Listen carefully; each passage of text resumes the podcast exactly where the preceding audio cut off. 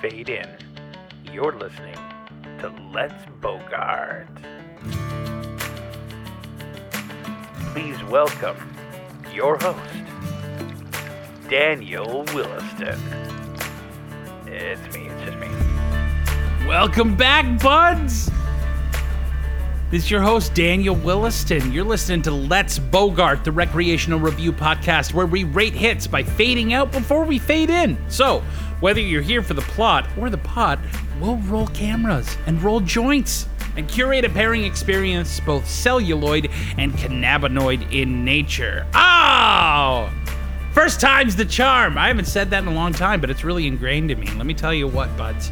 I just had such a day. I worked my uh, uh, first shift at my cannabis retail store as a key leader opening the store all by myself. I had my assistant manager come in and help me with a couple of things, but mostly I opened the store by myself. So I worked a full day there, came home, recorded a song for a charity event that's coming up. I recorded uh, two commercial auditions, and now I am recording this, the intro to the episode that is going to be out tomorrow, which you are listening to today, whenever that is. And it's a really exciting one. Now, I don't want to get you overexcited. Listen, this is not the start of season two. Season two is still a ways off. We're going to be announcing it very soon. I'm very excited about some of the things that we're going to be doing.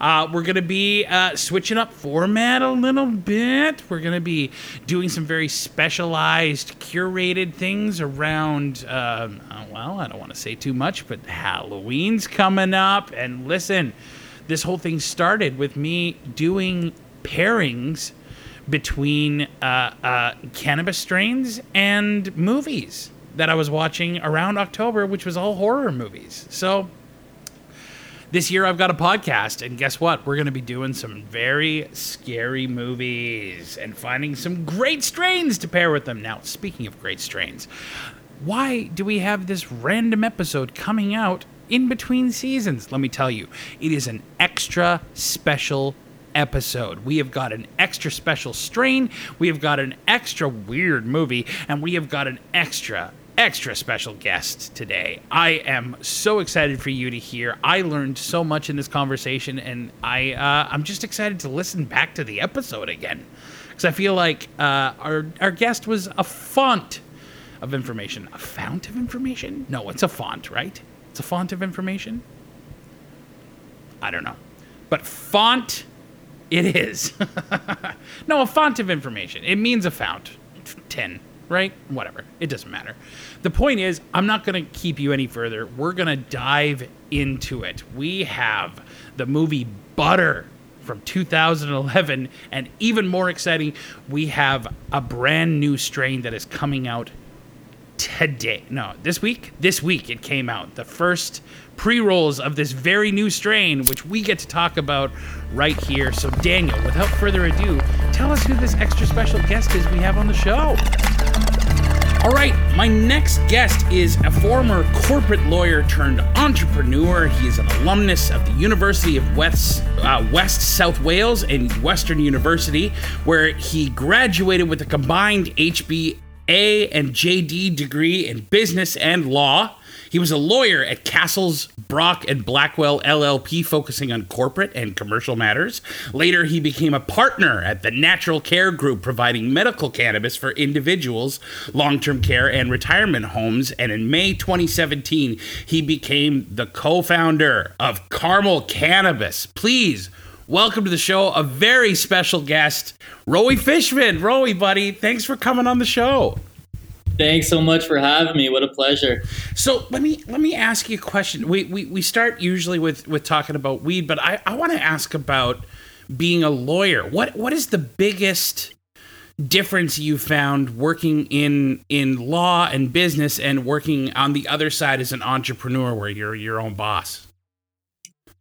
I, I mean, you nailed it with the last part when you're your own boss. I think um, working as a lawyer is a really difficult profession. I, I think a lot of people find it very rewarding. Um, the ability to help people achieve certain goals. Uh, but obviously, especially in the world of corporate law, it's a lot of hard work, a lot of long hours. Um, being an entrepreneur, there's no difference. You're still working really hard. I think the difference is knowing that the onus is on you at the end of the day.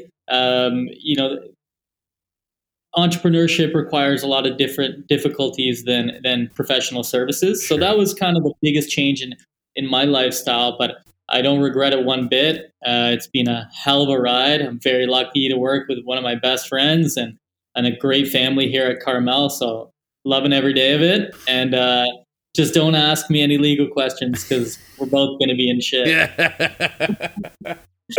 oh, that's fantastic, man! And yeah, you you get to surround yourself with uh, uh, the people that you want to work with, rather than finding yourself uh, in with a bunch of people that you're having to figure out how you fit. I guess. Yeah, I mean, working at a big company uh, is a different type of experience, mm-hmm. right? You need to understand how to how you fit within an organization. I think one of the biggest motivations for starting a company was trying to create a place where I would want to work, where other people, where I knew where they would want to spend the that amount of time, right? We other than sleeping, we probably spend the most amount of time at work. So you, want to make it as comfy and, and, and, as awesome as you can. So um, that's kind of the most rewarding experience about starting something yourself.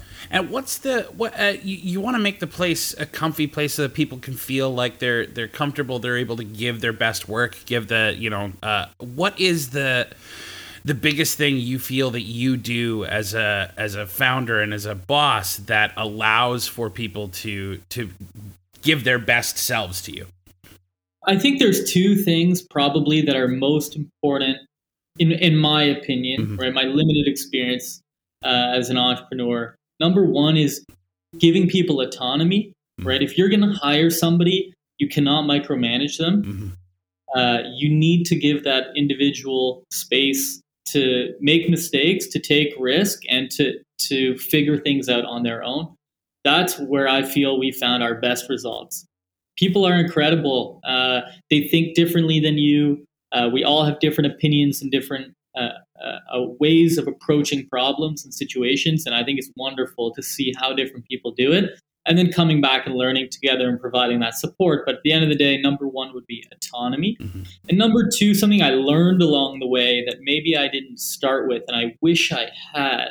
Um, but I mean, that's what it's all about, right? Learning from failures and past experiences is the ability to provide people with really clear expectations and guidelines um, and kind of framework. Mm. I think something I didn't realize is how much I I enjoyed understanding what my expectations were, you know, and and getting that feed constant feedback. So that's something that we've really implemented here at Carmel. We're always communicating with each other. We're always kind of setting the target, setting the expectation, and working together on how can we get there. And I think by giving people autonomy, but at the same time giving them the framework, it, it really allows people to flourish and, and have a really rewarding professional experience. Yeah, absolutely. That sounds like a fantastic place to work.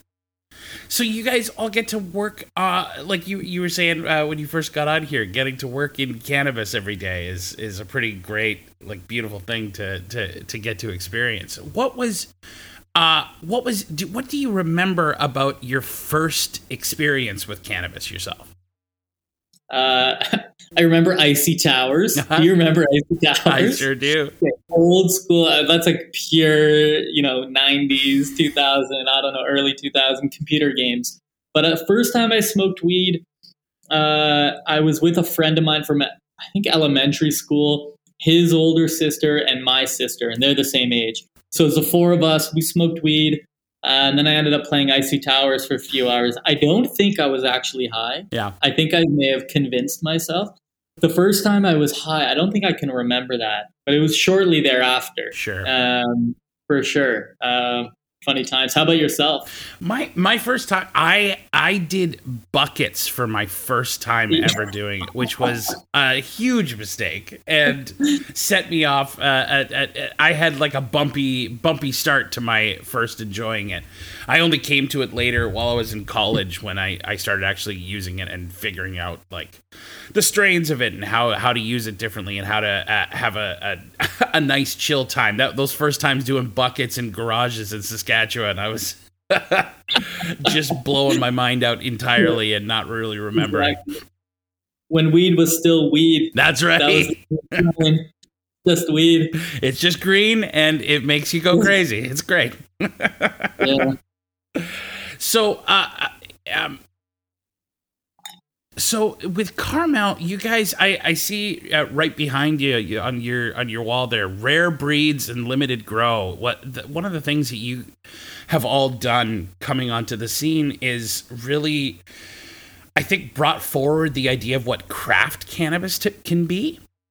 And I wanted to ask why, uh, what was the the goal at the outset, or what was the the impetus for wanting to do craft cannabis. I, I, mean, there's a lot of LPs out there that have a, a lot more selection and a lot more. Um, uh, it's it's not like as small a grows. Like they're they're trying to corner a different part of the market. It seems than you guys are. Yeah, and I think that comes down to a business decision, right? Who is your target market and what are the types of products you want to make? Mm-hmm. But stepping aside from that, for us, it was pretty simple, um, and and it's really basic. And I think that that sometimes, you know, may sound surprising when you're starting a business, but it really is simple and its fundamental. We didn't want to change much. We, like Drew's uh, one of our you know founders and one of our and our master grower. He really inspired us with the beauty of craft products, with the exciting genetics. Every time I got a bag from him, I was so excited to open it and smell it and see it and learn about the genetics. And it was really the idea of how do we bring legacy market tactics? How do we bring the limited drop um, excitement? How do we bring that same feel um, to the legal market? And I, I don't think there's a, there's a real complexity to that. Just a real discipline in, in going about our business and a real focus on what we can do. Like you said, we only have a limited amount of strains. We only have a limited amount of grow available to us. So our goal at the end of the day at Carmel is to share the excitement we have, pheno hunting, finding the beautiful lady cultivars that we want to grow here, um, the excitement of the smell, the look, all of that that we have when you pop open our bag or we when you pop open our new pre-roll tubes or anything like that. We want you to share in that enthusiasm and that excitement. Um, so that really trickles down in everything that we do. Yeah, I see that a lot. I see the the um the thing that really really floored me when your your products first came into the store was looking at how much information you give on them on the bag. It's it's a real uh, it it's it's not the the norm and it's really exciting for those of us who it will be I think so too. I think that yeah, it's we're seeing it we're seeing it every day. And I get asked all the time, like, oh, what do you think of all these guys copying your bag? You know, everyone's doing a nitro pouch. Everyone's putting lineage and tasting notes and breeders on the back of the ah. bag and all this stuff. And they say, well, oh, is it just copycat? I said, absolutely not. When we did this, we knew everyone was coming right behind us because this is where the industry needs to go. Yeah. So I think it's incredible. I, I got to give a big shout out to our, our head of marketing, uh, Chris Marmion, he pushed that and he pushed me like from a legal standpoint, really saying, "Hey, I think we could put this information on the back. I, I think this is compliant. I, I, we have to do this. Our customers demand it. We we have to do it, and we worked our asses off to figure out what can we say and what can't we. Mm-hmm. Uh, and I'm I'm really excited that the industry is changing everybody's going to start, especially the craft growers. Yeah. Um, and and we have a lot to grow ourselves, right? We have a lot of improvements to make on our packaging. Uh, but still, I, I, think that's awesome. Uh, so very cool. Yeah, getting information out to the the customer to be able to make the decisions and to help educate them. I think that a lot of people who are entering the legal marketplace right now as consumers are maybe coming from a place like you were saying where we started, where it, a weed is weed and it's green and, it, and it's great and it's it's fun, but there's so yeah. much more. There's every time you learn something about uh, cannabis, it's like there's there's so much more that you realize you didn't know, and I think oh, bringing that sure. information to the consumer is going to be really important, and like you say, improving the industry. You, you nailed it. Uh, I, I think that's the, the most important element, and this the small part of it was part of that that notion that we have the principle of Carmel of, of sharing that excitement that we have growing it and choosing it with you opening it. And I think you know just like um, you know if you're a wine drinker, if you like to see the notes on the side of a wine bottle, it gets me fired up. I get excited about opening it. Uh, so that same idea, you're seeing oh um, animal face got lemon and cake and diesel and it's frosty. Oh my god, I can't rip this open fast enough. And then 15 minutes later, when you figured out the childproof opening and you've got a chainsaw out and, and you, have got a yeah an exacto knife, a sharpie, two batteries. That's uh, right. And whatever else you need to open our bags. Finally, you've accessed it. Yeah, you got to be some kind of weed MacGyver to be able to get into those nowadays. That's awesome. Well, the the uh, strain that you were you were so uh, uh, generous to let me get to to try and that you got to do for the the show is a new drop of yours that's going to be coming up uh, uh, beginning of August. Yeah. Yeah, so Peanut Butter Breath uh, launching to the distribution center on August 3rd. So retailers will be able to pick that up kind of week one August. Oh fuck, that's very so very excited about that. Yeah, it's it, eh, can you can you talk uh, a little bit about the the the strain itself, the the decision to like what goes into the um, you, you talked about like uh, hunting phenotypes and, and trying to find the, the right the rare breeds that you want to be growing. What goes into the decision of making okay, we're gonna make a drop for this? So I think that that's a big question. Mm-hmm. So I'll take it kind of in parts. So um, first, I'll talk about the process of pheno hunting and choosing genetics, and then maybe we'll jump into why peanut butter breath um, and, and, and you know a little bit about about that. So the idea at Carmel um, about finding a genetic, so pheno hunting is the process of um, germinating different seeds. Uh, could be from typically the same cultivar, so the same strain. Mm-hmm. So let's say in this case we had probably 30 to 40 peanut butter breath seeds. So these come from Thug Pug, uh, and we love his genetics. So Thug Pug, and we've got other breath strains on the market. We had the garlic breath, um, and now we've got this peanut butter breath, and we're working on some other breath strains. So we think it's a really cool uh, lineage. It's all crossed to the Mendo breath uh, male that that Thug Pug has. So um, basically, what'll happen is we we germinate these seeds, we grow them out. First, we find and identify the males, and we kill them. So you don't want any males around, uh, as most people listening to this podcast probably know. Mm. Their pollen will will uh, will kind of seed the rest of our, our females and their flowers. So what we'll do is we'll eliminate those males, and then we'll we'll kind of watch the females. And the growers will make a few kind of grow related decisions. So yield, they'll look at structure of the plant. How is it to deal with, you know, removing leaves? How tall does it grow? How wide does it grow? Do we need to train it through the trellis? There's different things that they'll look at. How does it react? And then from there, we'll start to look at it qualitatively, which is the kind of the most important from the consumer standpoint. Hmm. How does it smell? How does it taste? How does it look? What's the potency? What are the other cannabinoids in it? Because um, that's really interesting to us. And, and, what are the terpene profiles? So we'll start to look at those things. Uh, and specifically with peanut butter breath, I think what I love the most. So from a from a taste perspective, I don't know if you found this. I find it really floral, almost like a beautiful perfume. Yeah. Like you smoke that, the house smells incredible. Uh, I, I, I, love that. It's also got a really creamy taste. And I, and I think people who love peanut butter in the legacy market or have had experience with it know that really familiar peanut butter breath taste. Yeah. Uh, which is awesome. Uh, and and the look of it, which is really kind of tight, dense buds that are purple and frosty. Mm-hmm. So I, I think it's pretty exciting. Um, I'm I love Thug Pug and I, I love the breath strains.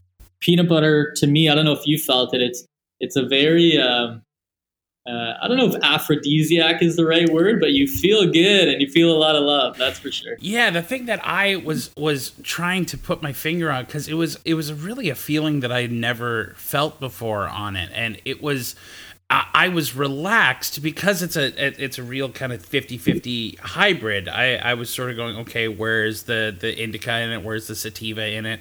Uh, and I was feeling it was it was an intense feeling because it was very potent, but the feeling was relaxation. So like an intense relaxation Yeah, which seems like- at odds with one another. But it was really fun to be in that space.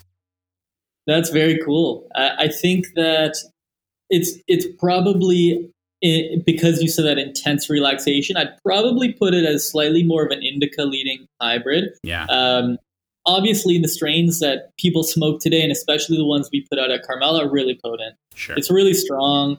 So that initial feeling, um, r- like people say, "Oh, animal face is a couch lock." Well, no, you're just really stoned.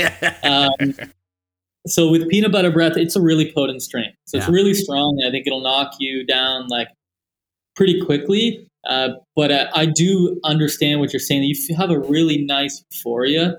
Um, I, I really enjoy it, and and for people who like strains to enjoy with their partners, uh, peanut butter breath is one that I, I highly recommend for that purpose. Yeah. sure. I gotta agree. Yeah, you're probably not gonna want to go have a bike ride after it, but it it'll it, it it's great for sitting down and watching a movie. So Yeah. yeah, I'm really loving this. Yeah, I I, I really enjoyed it. Yeah, the um the the creamy taste that you were talking about. There's like a real like you can get like nut flavor from it. It's it's Yeah. really cool to to have yeah a, a, a, taste profile that actually includes stuff that's outside of where it's not just piney or just limiting kind of like it, Yeah. Oh, and you got to shout out the breeders who do a great job uh, on finding these strains. You know, at Carmel, we're now breeding our own genetics as well. We'll be launching those, but with peanut butter breath, uh, I, I think it's just such a classic uh, for people who are really, really into exotic genetics. Uh, and um, we're, we're just excited to get it out into people's hands and let them enjoy it because we, we, we've had a lot of fun growing it. So, yeah exotic genetics is a great uh, uh, way to describe what Carmel uh, i think does really well and what what uh, kind of experience the consumer can have uh, moving from some of the other stuff that they're maybe more used to into one of these smaller batches that's coming out at the time For sure, for sure, and I think uh, a lot of people who are maybe not used to it um, every day. I think the you know the main difference is a really clear-headed, really smooth smoke. Mhm. The the highs is a lot more, like I said, clear-headed, and that's just because a high quality grow.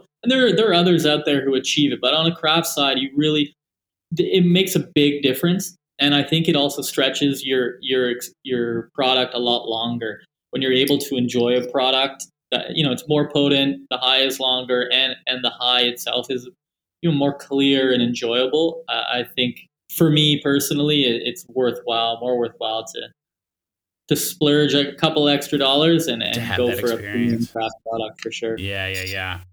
And the, uh, the you know the potency you get in more than just the the THC too. I I noticed at like even just opening the small little jar that I had, you open it up and the whole room before you even smoked it or ground it or anything, like your whole room smells like it. It's Yeah. really incredible to see how much yeah, just how powerful uh, a smell it can be, how powerful uh, a smoke it can be. It's just Yeah. kind of potent all around.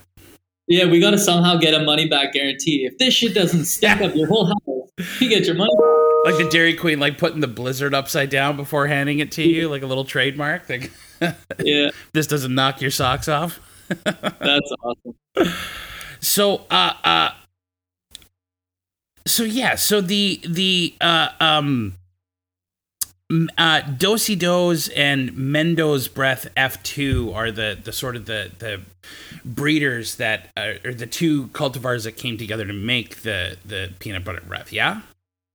yeah that's that's correct So, uh, was it a matter of going to the the breeder and and them having okay, this is the the peanut butter breath going, or are you involved in any way in we're looking to to match up a couple of these to make something ourselves?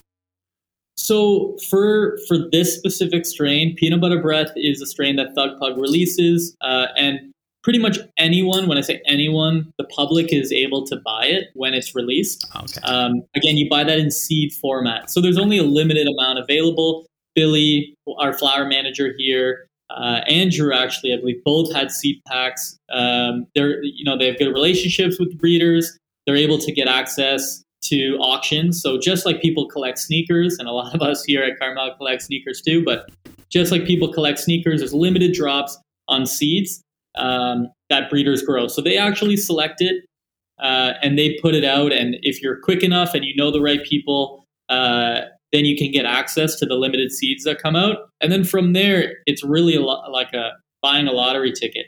You have no idea what you're going to get. So I would say, you know, out of a hundred different strains Mm-hmm. that we buy, that could be thousands of seeds. There's maybe one or two that we choose that we like. So it, it actually takes a lot of time to find something great. Uh, so typically we do search out genetics that we like, breeders that we're really interested in. hmm Uh, and then what we're doing now in house is taking genetics that we've either released. So, for example, our Dark Helmet, which was Drew's kind of legacy strain, uh, and then crossing it with a Mac male and, and creating a new strain. So, that's the Dim Mac. So, that's stuff that we can do in house.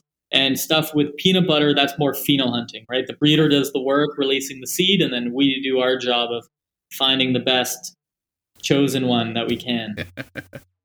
That's interesting. Yeah, I was talking about this the other day in store because we were looking into Animal Face, and it talked about how uh, uh, crossing it with a male plant, and we were like, uh, f- uh, forgive my ignorance and stuff, but we we are trying to figure out because we thought, like you were saying before, you want to get rid of the male plants so that they don't affect the other female plants that you have in in house, but doesn't the uh, does the male plant have an, any THC potential? Like I thought that the idea was that it, it wasn't and was to be discarded.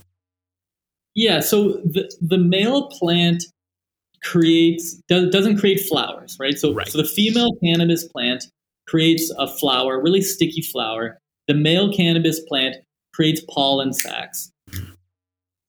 As as in nature, right? In August, when when the plants start flowering, the sun starts to be less than 12 hours a day.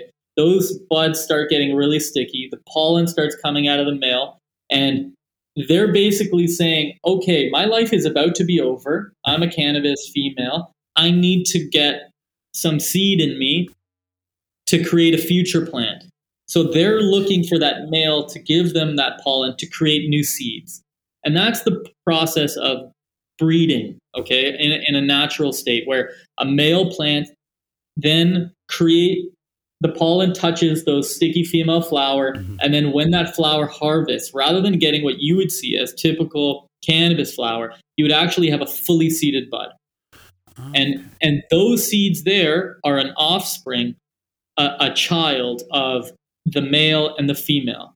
Now when you have a thousand seeds all those kids some are more like the dad some are more like the mom some are tall some are short some have high thc like the dad's lineage some have high cbd like the mom whatever the case may be. Mhm. what happens is we then select that one seed that we're looking for that has the characteristics that we want. So potency aroma look what, whatever it may be. And then from that point we take cuttings so we don't get new seeds again because then they won't be identical to the mother right we have our mother plant we then cut a clone so an exact replica we propagate it and we grow our animal face from that mother plant if that does that make more sense Yeah, that That's makes a lot more sense. Yeah. Yeah. Oh man. It's so it's such a beautiful process, such a complicated process. Yeah, but it, it's it's quite natural when you think about it. Mhm. Obviously, we do it here in controlled environments, but yeah, that, that's the goal: trying to find the best offspring you can, and then create the mother and and propagate her. God. Well, you guys uh, uh, hit a home run with this one, the peanut butter breath. That's I, I'm excited for it to drop and get to actually give it to some people who are excited about craft cannabis in here in Toronto. That's awesome. I'm happy to hear that. Yeah, man. Well, that brings us to the end of our first segment, which means it's time for our first game. You ready for this, Roey? Yeah, let's do it. All right, this is a game called In It to Minute. Two minute, in it two minutes. It's the game where I give you 60 seconds and you tell everybody everything that happened in Butter. We're looking for a beginning, a middle, and an end, but you only have 16 seconds. Or 60 seconds, sorry. 15 or 60. One minute. Okay, well, I smoked weed during this movie, so That's what's going to make it amazing. All right, you ready for this? let's go. 60 seconds on the clock. What happens in Butter? In it two minute. What happens in butter is there's a butter carving competition in Iowa where, and again, I'm just going to go with people's TV names because I don't know everyone's name. So, so Phil Dunphy is the best butter carver of all time. He's probably got 15 years carving butter sculptures. His most recent incredible butter sculpture is, I believe, The Last Supper. Uh-huh. So he's married to Jennifer Garner, who's got political aspirations for him. Uh, he's asked to step down uh, and not compete anymore because he's just utterly dominating the butter carving competition. His wife, Jennifer Gardner, doesn't appreciate that and she wants to compete herself. So Phil Dunphy and her get in a bit of a fight. 15 he ends seconds. up having an affair with Olivia Wilde. Long story short, I didn't even get to the best butter carver of all time. A young girl who is an orphan and a foster child, and then she becomes it, and then she wins, and they bar- they go to competition, she wins again, and the next thing you know, the movie's over. That's amazing. In it to minute. That was I fantastic. too Detailed in the beginning. I, I feel like I need another shot. That's I need another everyone's- hour and a half to go through the whole movie. Why- Just an hour and 31 minutes, and I can tell you everything that happened. yeah. All right, don't go anywhere. When we come back, we're going to talk about 2011's Butter right here with Roey Fishman on Let's Bogart. Don't go anywhere. Hey there, folks. Thanks for listening to the episode. I just want to interrupt for a quick second and tell you about a little something that we here at Let's Bogart think is worth paying attention to, and that is the organization CannabisAmnesty.ca. I have talked to you about this before. This is a group that is specifically looking to correct the past mistakes of the Canadian government and law enforcement agencies uh, by providing pardons for people with minor cannabis convictions and blanket pardons.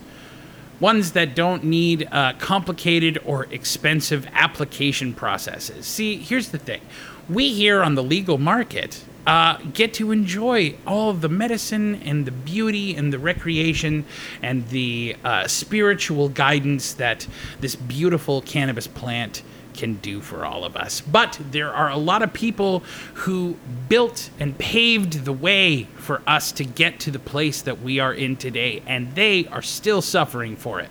There are way too many people with past minor non-violent cannabis convictions just to do with possession that need to be expunged.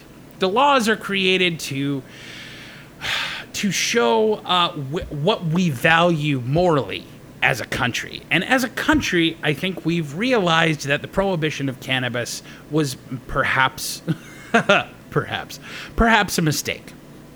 And because of that, we are now making tons of money in taxes, and we have the convenience of being able to go and talk openly about this uh, beautiful, wonderful plant and this product. And a lot of places, a lot of LPs are making uh, uh, a decent living being able to do this. And we have a lot of people to thank for that. And those are the people who have been butting up against the prohibition of cannabis from the start. And unfortunately, because of the way that this country is run and because of the way that systemic racism works, uh, there are people who have really taken the brunt of uh, uh, the brunt of the uh, punishment for bringing about this this very uh, systemic change that has come up. And so we need people like the good people at cannabisamnesty.ca uh, advocating for these people. And we, as cannabis users and the cannabis community, can help out. There's a lot of different ways that we can ha- help out. We can take action. We can sign uh, the petition. We can fund the campaign. There are pardon clinics that Cannabis Amnesty offers. All of it is available by just going to cannabisamnesty.ca. You'll be able to find all the resources there. They give a lot of great information, and they are doing something that we as a community are responsible for. So let's get behind them. Let's take a visit to cannabisamnesty.ca and try to get involved in whatever way you can. If you've got a couple of bucks you can chip in, great. If you can sign the uh, the petition, even better. If you can do uh, all, all, all, all of it, uh, great. Just uh, take a look at some of the information because some of these stats are really staggering. So visit cannabisamnesty.ca and let's get our, our, our brothers, sisters, our siblings uh, past the finish line. We're not quite done yet, everyone. Let's do it and we can do it together. I believe in us. cannabisamnesty.ca. Thanks for listening and now back to the show. All right, Roey. Butter. Have you had you ever heard of this movie before we did it?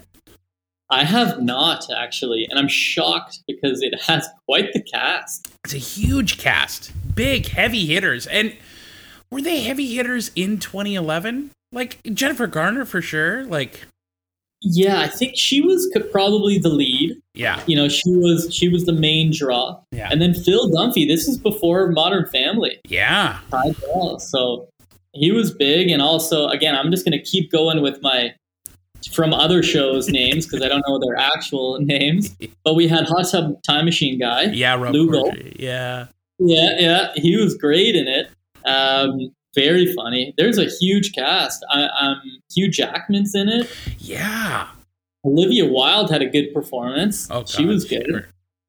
Yeah. And then um, what's her name? Um, Yara Shahidi. That must have been her first performance. I'm guessing. Yeah, she was a she was a kid actor before then, uh, uh, but Oh, she's okay. uh, yeah, it was a huge role for her at ten years old, and she's she's so good in it. She she gives almost nothing away. Like she, uh, uh, there's so much that she spends just sort of watching the adults make complete asses of themselves in such Yeah. a simple way. I really admire it as an actor because you're you- you're able to read a lot into what she's doing because she's got the poker face on most of the time.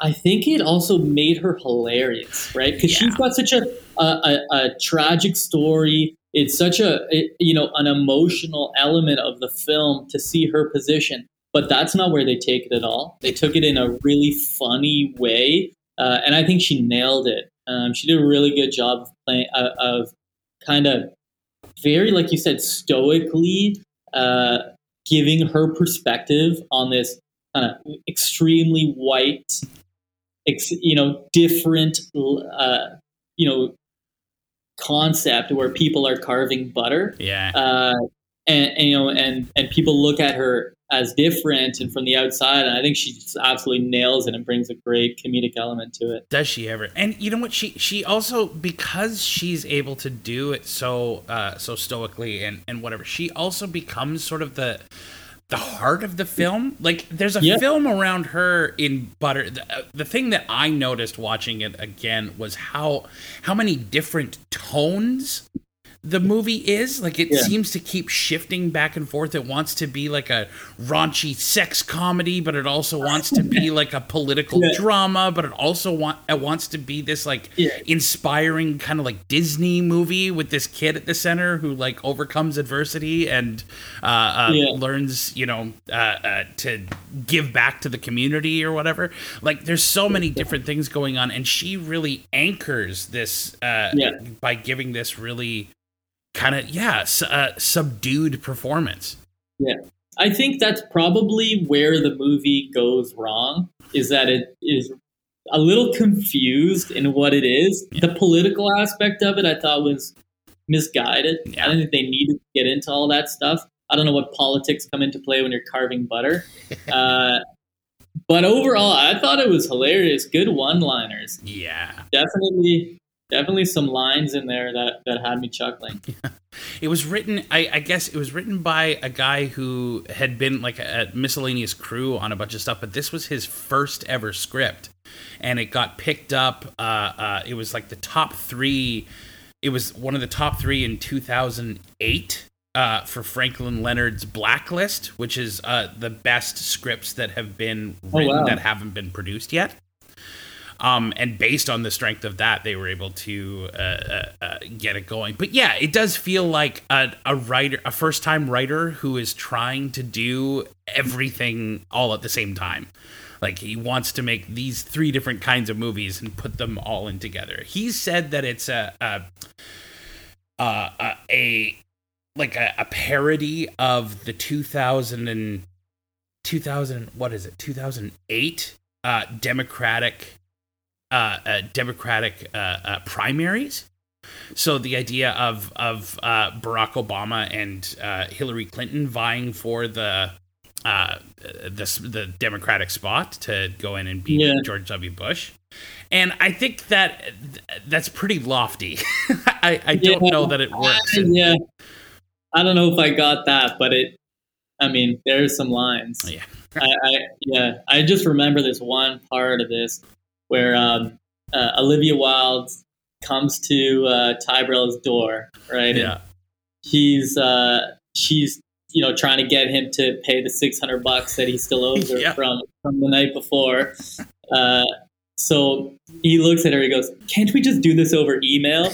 And this is so before Phil Dunphy, but it's such a classic line that he would say. And she comes back to him. She says something like, "I'm going. If you don't pay me, I'm going to take a shit on the hood of your car." And seeing Olivia Wilde said, I just cracked me up. And I thought that's the end of it, right? And then he comes back to her, and he and like classic Phil goes, "I see you're a very passionate person." Looking for the good in her as she's trying to get money out of him. yeah, like that's so classic. Um, was, yeah, definitely some good laughs. But I got to be honest, the first after s- smoking that joint, the first twenty minutes of the movie, you know, when you're you're actually watching the movie, you're or, or like looking at the movie is a better word. Yeah, yeah. But your thoughts are going. Aha. Yeah, I'm just thinking, why do actors have two names? Like they all full names. Like Olivia Wilde. It's for some reason musicians can get away with one name. Yeah, sure, Prince. But actors, you never go, oh, that's Meryl over there. No, it's Meryl Streep. and it's not like there are other Meryls that we would confuse her with or anything. But Nothing. But they just have full names. So if you become an actor, you are a full name person. You have to be proud of your full name because it's, that's what you're going to be known as. everyone's gonna call you Olivia Wilde over here. yeah. That's so funny. That's so. That's that's where the first 20 minutes of that movie went. yeah, God, both names, both of them. You know what I loved about all of the the actors in this is that everyone was sort of. Uh, I guess I guess Phil Dunphy was sort of playing a, a, a type of his, but so many more people were cast against type. Like Jennifer Garner is playing someone who is completely unlikable and grating, Yeah. and that she's usually the like the America's sweetheart role. Hugh Jackman is so charming in everything he's ever done, and he is awful in this. He is so hateful and gross and Yeah. Disgusting and and uh, uh, even Rob Corddry from Hot Tub Time Machine like he's usually the the crazy out there person and he's Yeah. sitting in there like helping the emotional uh, core of the movie try to stay He, he was the sensible foster parent Yeah. giving us love and guidance. I'm like, who the hell is this guy? You got them on mixed up. Definitely. Uh, yeah, it was a weird cast. There's that that uh, woman from The Wrong Missy. She is so funny. What's her name? ah Kristen Schaal she, like I, cou- she makes me cry of laughter because so that funny. movie was hysterical. And even in this, she played her role in this. I thought she like very limited, but she's so funny. God, that you know what the scene I loved them doing was they they set up the the stanchions, the like the lineup to come and sign Yeah, up yeah. for the thing, and then watching each character have to go through the thing, Yeah, the watching stanch- Garner just go back and forth and uh, in the huge pumps and get to this, and then have Kristen Schaal come in and like. be like, oh my god, I can't believe you're here as she goes in, and then have the little girl just like walk under it and not bother with any of the lines. I was like, oh, that's so. and then Olivia Wilde knocks it down. I thought that was a really cool uh, kind of way for them to show each character Oh, early on in the movie, where you have Stickler by the book, going into Phyllis from The Office. Yeah. I think her name actually may be Phyllis. I think it is. Yeah. Yeah, she she was She classic was in so that movie. funny. And then and then you have you know each character coming in. I thought that was a pretty cool way to to demonstrate the the the contrast between them, for sure. I agree. Yeah, I thought it was so. th- Yeah, they they they did a couple of things to try to do that where they were like, we're gonna have.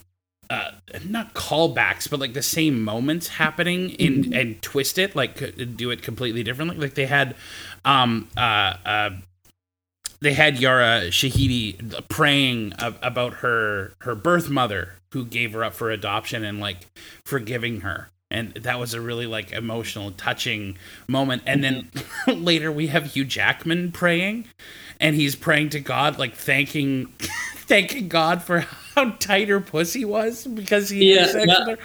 Just like in high school, Oh it was my so. God, it I think that's, that's the stuff that made me laugh the hardest. Just the juxtaposition between like why are they so serious and emotional, and then all of a sudden flipping on the completely other side of this. It's insane. And I think um, I think the dynamic between Yara Shahidi and um, I'm gonna go Lugal.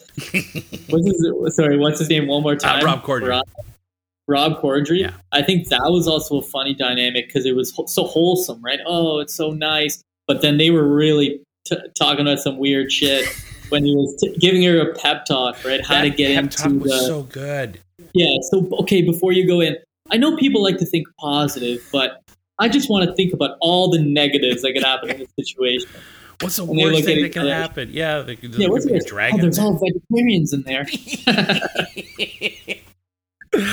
yeah. they really find they do find so many different ways to set up set up jokes and punchlines that I, I Yeah. think really works towards if if it doesn't work towards a cohesive whole, at the very least, it keeps you guessing. Like there's no moment in this movie where you're like, oh, I see where this is all going. Yeah, it, it's um, it definitely surprised me with how funny it was. Um, not the cast, right? It, looking at the cast, you think it could be hilarious, Sure. but just and obviously, I thought it was going to be about butter carving, so it is a comedy, Yeah. but it came kind of out with a bit of a, a, a drama underside. Mhm. Uh, so it was nice, uh, hilarious concept. I so this is a real thing, right? Carving butter. Uh, is it? I mean, I we no let, let's. Are you googling I'm it? right googling it right now. Do people So actually? I'm pretty sure butter carving is real. Oh my god, that's incredible. Car- Really butter carving? Yeah. Oh yeah. But- It's real. Yeah, yeah, it's for sure real. So, so butter carving is a real thing, oh my right? god.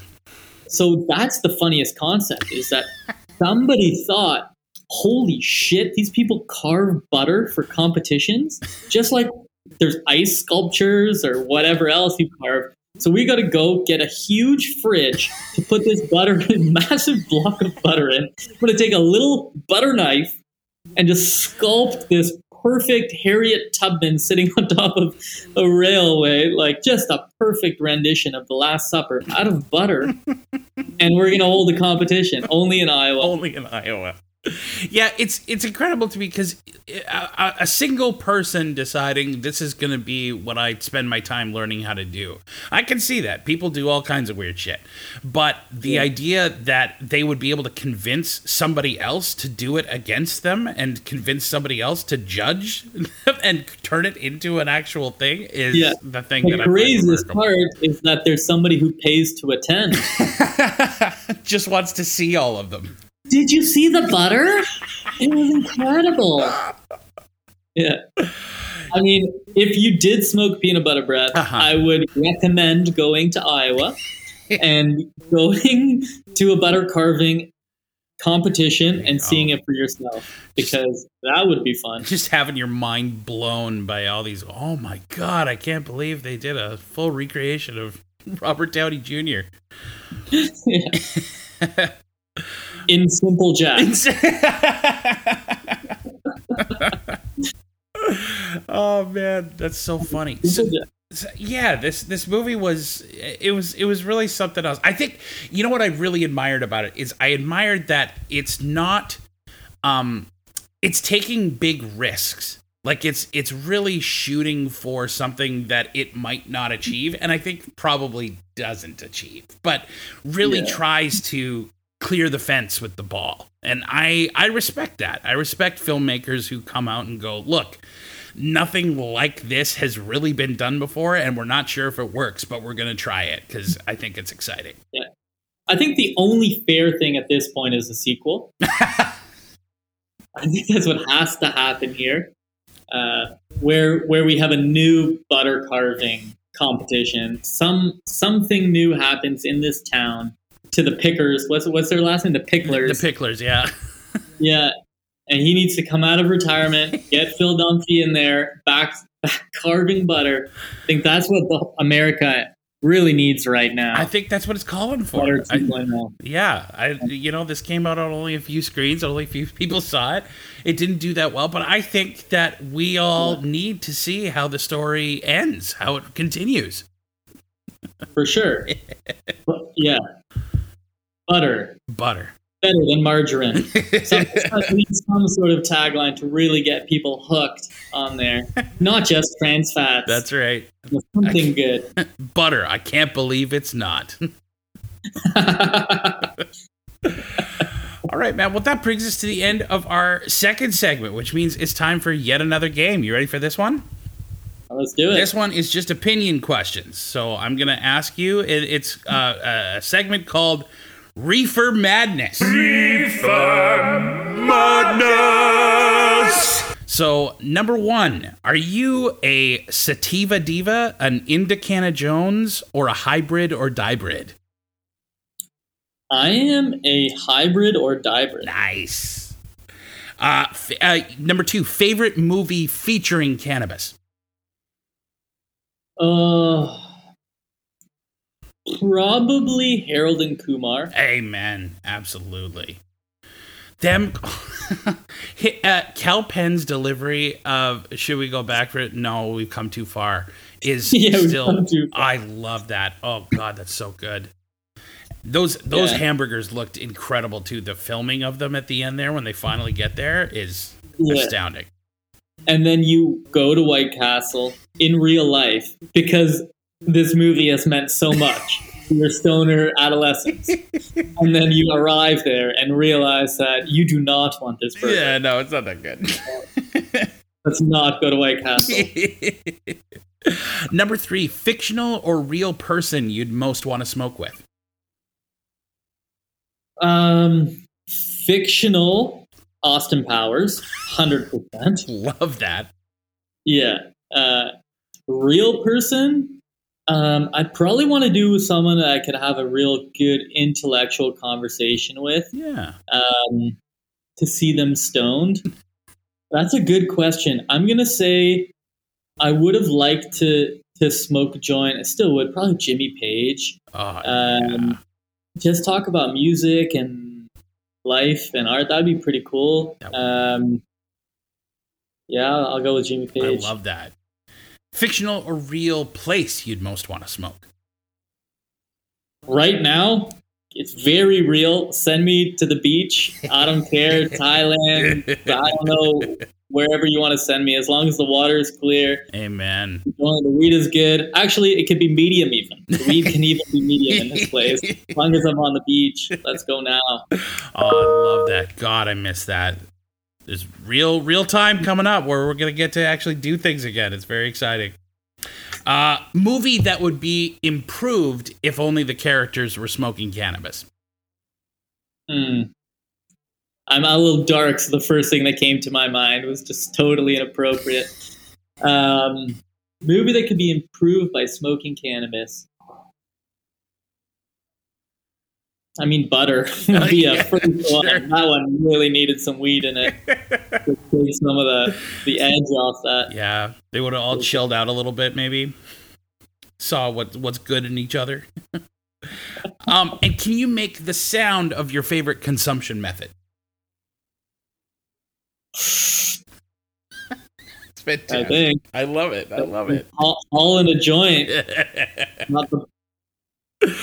All right. Well, listen, come right back with us because when we come back, we're going to be puffing or passing on butter right here with Roey Fishman on Let's Bogart. Stick around. All right, buddy. Last segment. So, uh, this is puff or pass time. So, on the movie Butter, would you say uh, puff or pass? Puffer pass. I, I would I would not puff puff pass, but I would puff pass. Sure. If that makes sense. So if you're at home stoned, Yes. 100% must be stoned, and looking for for something to uh, to enjoy the night, I would I would actually watch it. Okay. Yeah. Yeah, fair enough. I, I What do you think? I do too. yeah, I, honestly, like, I I do think that th- this this uh, this movie got uh, maybe maligned a little a little more than it deserved. I do think, like like I was saying, I I I, I really respect that they're they're swinging for the uh, swinging for the fences and that they're trying to do something that seems antithetical to itself. I find that really exciting, and I, I think that, uh, like you said, if you if you're stoned and you're looking for a really weird movie to sort of throw you off the scent of where it's going, I think this one makes so many left turns that you'll have that Yeah. experience. and I think I think the cast alone um, kind of garners uh, Uh-huh. it, it, it just the just the cast itself. They're hilarious people. They're so So I think for one-liners and and just to laugh a little bit, I think it's worth it. The acting is actually pretty good. Yeah. I just think that the movie's a little uh, confused. yeah uh, but i would uh you know it it this one i haven't i haven't watched uh, the the writer of it wrote um what uh, there was a tv show or something that he's doing now a reboot of a tv show and i would i would check it out uh, uh the heathers heathers uh, uh adaptation there's like a new tv heathers and i think that that the movie Heather's seems like a weird one too, and so the, seeing this guy take that on, I would be interested in watching that. Yeah, I haven't even heard of that. Yeah, I'm excited about it. I I love Heather's. I think that it's a crazy, insane movie that should probably have never been made, but was, and that makes it great. I yeah, so I would yeah, I would I think I think I would. I I think I'm like you. I'm a I'm a puff, but perhaps a hesitant puff. If you're not smoking weed, if you're uh, getting together with like ten friends and they're like, "What movie should we watch?" No, this is probably not going to win you Don't- over. Don't stick your neck out for butter. Yeah, but if you're home alone, you're on you're on lap two of Netflix, Amazon, and Crave, and you don't know where to go. I would I would go to butter at that point. Amazing. So, okay, so if people are sitting at home, they've got their beautiful, beautiful peanut butter breath uh, uh, joint that they've smoked half of. They light it up after the end of butter to smoke the rest of it, and they're looking for another movie to watch. What is a movie that they could uh, double feature with this one that would be a good evening? I think you'd have to go to a comedy because it it uh, the, this movie is a comedy and it and it, it at the end of it I kind of desired more laughs. I think if you listen to the credits too, they started with some really hilarious songs about how butter is better than margarine and other stuff like that. Yeah. I, I would go straight to the comedy and I would I would probably go with Hot Tub Time Machine. Oh, yeah. And I'm just saying that because it, it, it takes a character from the movie to another hilarious movie uh, that's actually, uh, you know, it's hysterical. I, I would go Hot Tub Time Machine uh, right after Butter. I love that. I I'll tell you, I had one of my favorite cinema experiences watching Hot Tub Time Machine. I've seen Hot Tub Time Machine since, and it's it's great. and I have a great time, but there was something about being so stoned and being in a theater full of absolutely other stoned people who were all just like loving the shit out of it and laughing together, all like I scrunched up together. Oh, so so good. I would love crowd laughter so much. Yeah, Yeah, that would man. be awesome. Yeah, it's gonna be beautiful when the cinemas start opening back up. Get to experience those again with some comedies and shit. Well, awesome, man. Well, thank thank you so much for doing this, uh, uh, Roey. Where can people uh, find and follow you and and Carmel's stuff so they can know when things are dropping? So the it, when Mark Zuckerberg isn't kicking us off Instagram, you can follow us on Instagram at Carmel underscore official. Uh, you can always check out our website, carmelcannabis.ca, uh, where we've got all of our strains. Keep everything up to date. The best way to do it is subscribe to our newsletter. We do not spam you. You get great info about our newest strains, blogs that we write about, craft cannabis. We write about why we select these strains. Um, we love talking with our customers. So shoot us an email anytime. It's right there on the package. You can find out how to how to contact us. What's up at carmelcannabis.ca or give us a call. Um, but yeah, so check out our website, our Instagram. Those are the two best places, and subscribe to our newsletter so we can uh, we can chat. Fucking A, man. Ah, thank you so much for coming on the show. This was a You're ton of man. fun. I had a Thank you so much for having me. What a blast. Buds, that's it. Wasn't that a great episode? That's the show. Ah, I was I I'm I'm still so stoked that we got to have this conversation, Roey and me, because I learned so much from him. I learned a lot about the peanut butter breath, but I also learned a lot about how LPs in Canada work right now and how the ones who are uh, putting uh, uh, thought and the care and the um, the wisdom of this plant and what we've learned about it and what uh, what customers, even if they don't know they want this information, they might learn something because the information is there. And uh, like I said in the episode, I really hope that other LPs uh, follow suit. And I'll tell you what, I've been seeing a little bit of it. People have been putting their terpene percentages on their packaging. People have been talking about uh, what the genetics are. People have given the uh, terpene profiles of their plants and stuff up on the packaging. It's starting to happen. There's a there's a real effect that Carmel is is having on Canadian cannabis as a whole, and that's really exciting. Uh, thank you so much for joining us for this very extra special episode. Like I said, season two is still on the way. It's going to be really cooking. I have some great guests. I have some great movies, some great strains to smoke, and I want to tell you all about them.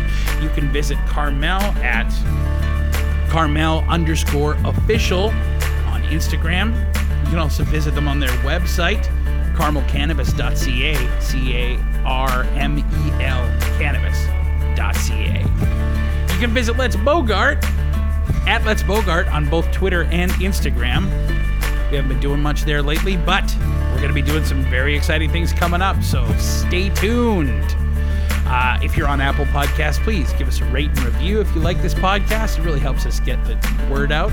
And uh, you can follow me on those socials. And uh, yeah, thanks again for tuning in. This is such fun. I haven't done this in a long time, so I, I I'm very excited. I got to take a little me time. I got to smoke some stuff without uh, without needing to uh, do an episode about it. It was really nice. Got to go out to Lethbridge, Alberta, visit some of my family. Get to see some of the plants that my brother-in-law is growing. it was so cool. Super cool. Got to see some of what the other uh, uh, the other cannabis retailers out there are doing, and it looks like uh, you people in Alberta have some cool things. We got a lot in common, but we got a lot of differences too, and that's really exciting. Cannabis across Canada is an exciting thing. Like I said earlier in the episode, visit cannabisamnesty.ca and get involved in the fight to make cannabis uh, a, a socially just movement. It'll be great. All right. Uh, you have a strain you want us to do, have a movie you want us to pitch, throw it to us in the DMs on our Instagram. We'd love to hear from you. And uh, yeah, have a great smoke there, buds. It's great talking to you again. Hope you enjoyed. I'll see you in a few weeks when we bogart once more. Drew's uh, one of our you know founders and one of our and our master grower. He really inspired us with the beauty of craft products, with the exciting genetics. Every time I got a bag from him, I was so excited to open it, smell it, and see it, and learn about the genetics. And it was really the idea of how do we bring legacy market tactics? How do we bring the limited drop um, excitement? How do we bring that same feel um, to the legal market? And I, I don't think there's a there's a real complexity to that. Just a real discipline in, in going about our business and a real focus on what we can do.